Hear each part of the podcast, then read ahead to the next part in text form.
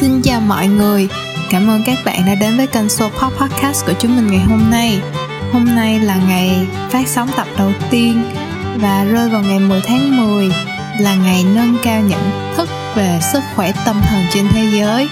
Vì vậy, Soul Pop đã quyết định chọn chủ đề về sức khỏe tâm thần cho tập đầu tiên của mình.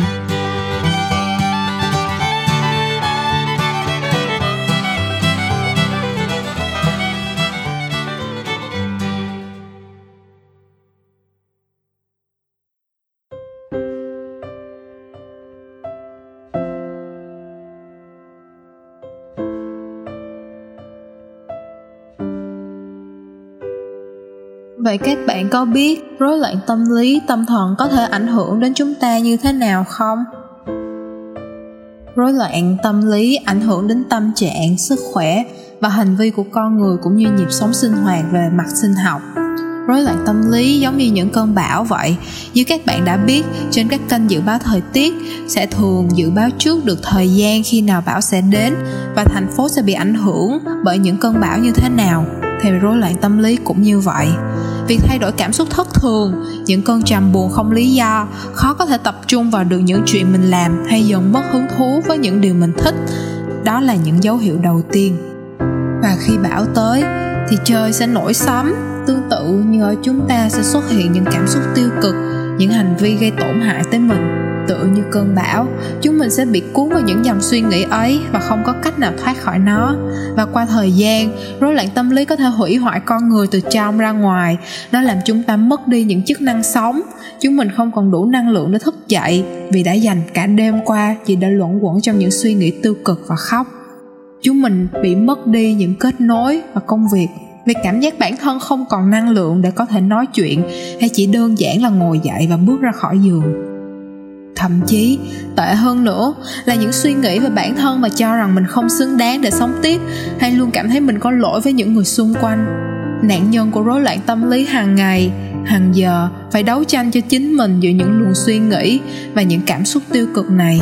Chính vì vậy, những cảm giác tuyệt vọng hay chỉ đơn giản là muốn cắt đứt hết tất cả mọi thứ để họ có thể được giải thoát khỏi những ý nghĩ tiêu cực đó dần dần sẽ xuất hiện. Và đó sẽ là một ảnh hưởng rất lớn đến với họ. Vậy điều gì còn khiến chúng mình cảm thấy dè chừng hay e ngại khi nhắc đến những rối loạn tâm lý tâm thần? Trong số chúng ta có lẽ sẽ còn vẫn rất nhiều người nghĩ đây chỉ là những cảm xúc tiêu cực và có thể hết chỉ bằng vài ba câu động viên vài ba ngày nghỉ ngơi hay thậm chí đây là những rối loạn không có thật. Tuy nhiên, theo dữ liệu từ Tổ chức Y tế Thế giới 2019, trên thế giới cứ năm trẻ thì sẽ có một bạn mắc chứng, rối loạn tâm thần, trầm cảm và lo âu. Đây là một trong những rối loạn thường gặp xuất hiện ở mỗi cá nhân. Và có một điều cần xem xét khiến cho mọi người vẫn rất sợ khi nói về rối loạn tâm thần là vì rối loạn tâm thần có liên quan mật thiết đến vấn đề tự sát. Mọi người có biết có gần 800.000 ca tự sát mỗi năm và cứ 40 giây lại có một người chết vì tự sát và rối loạn tâm lý là một trong những nguyên nhân hàng đầu dẫn đến tự sát. Theo bài nghiên cứu của Trung tâm Sức khỏe Tâm thần của Đại học Melbourne năm 2019 đã chỉ ra rằng những người bị rối loạn tâm thần có nguy cơ tự sát cao gấp 8 lần so với những người không bị rối loạn tâm thần. Vậy, với những khó khăn to lớn như thế, chúng mình có thể làm gì khi người thân bạn bè gia đình hay thậm chí là bản thân khi gặp các vấn đề tâm lý và phải trải qua những nỗi đau mà không thể nhìn thấy được sau đây là năm bước hướng dẫn mà Viện Sức khỏe Tâm thần Quốc gia của Mỹ đã đưa ra. Bước 1. Hỏi Hãy hỏi bạn có đang nghĩ đến việc tự sát hay không? Đây thật sự không phải là một câu hỏi có thể dễ dàng được đặt ra, nhưng các nghiên cứu đã cho rằng, việc hỏi những người có suy nghĩ tự sát hay không sẽ không làm gia tăng các vụ tự sát hay gieo vào họ những suy nghĩ tự sát. Bước 2 giữ cho họ an toàn. Giảm khả năng tiếp cận của những người có ý nghĩ tự sát đối với các vật dụng hoặc địa điểm có khả năng gây hại cao là một phần quan trọng trong việc người tự sát, như các vật sắc nhọn, lầu cao, sông, hồ, nước sâu mặc dù điều này không phải lúc nào cũng dễ dàng, nhưng việc hỏi xem người đó có nguy cơ hay có kế hoạch hay không, và cố gắng loại bỏ hoặc vô hiệu hóa các phương tiện gây hại, có thể tạo ra rất nhiều sự khác biệt.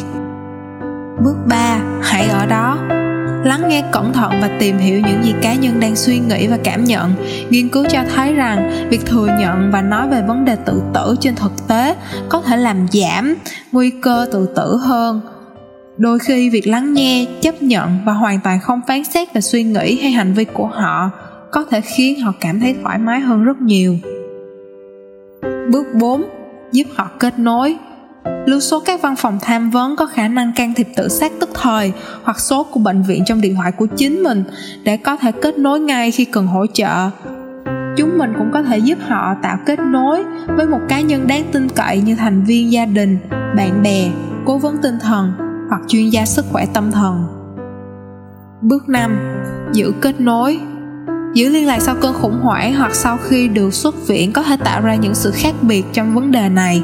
Các nghiên cứu đã chỉ ra rằng số ca tử vong do tự tử sẽ giảm xuống rất nhiều khi những người có nguy cơ được theo dõi thường xuyên. Do đó, chúng mình sẽ cần quan tâm và yêu thương họ rất nhiều để giúp họ vượt qua những giai đoạn này. Thông qua tập nói về chủ đề tâm lý này. Sopap muốn gửi đến một lời nhắc nhở với mọi người rằng rối loạn tâm lý là có thật và nó có ảnh hưởng trực tiếp đến với những người mang rối loạn. Đồng thời, chúng mình cũng muốn gửi lời động viên và cảm ơn tới những ai đang chiến đấu với những khó khăn và nỗi đau của riêng mình.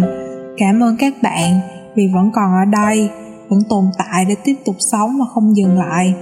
Nó quả thật là không dễ dàng một chút nào chính vì vậy mà bọn mình hy vọng Sopod có thể là nơi các bạn để tâm hồn mình được lắng nghe, xoa dịu và yêu thương.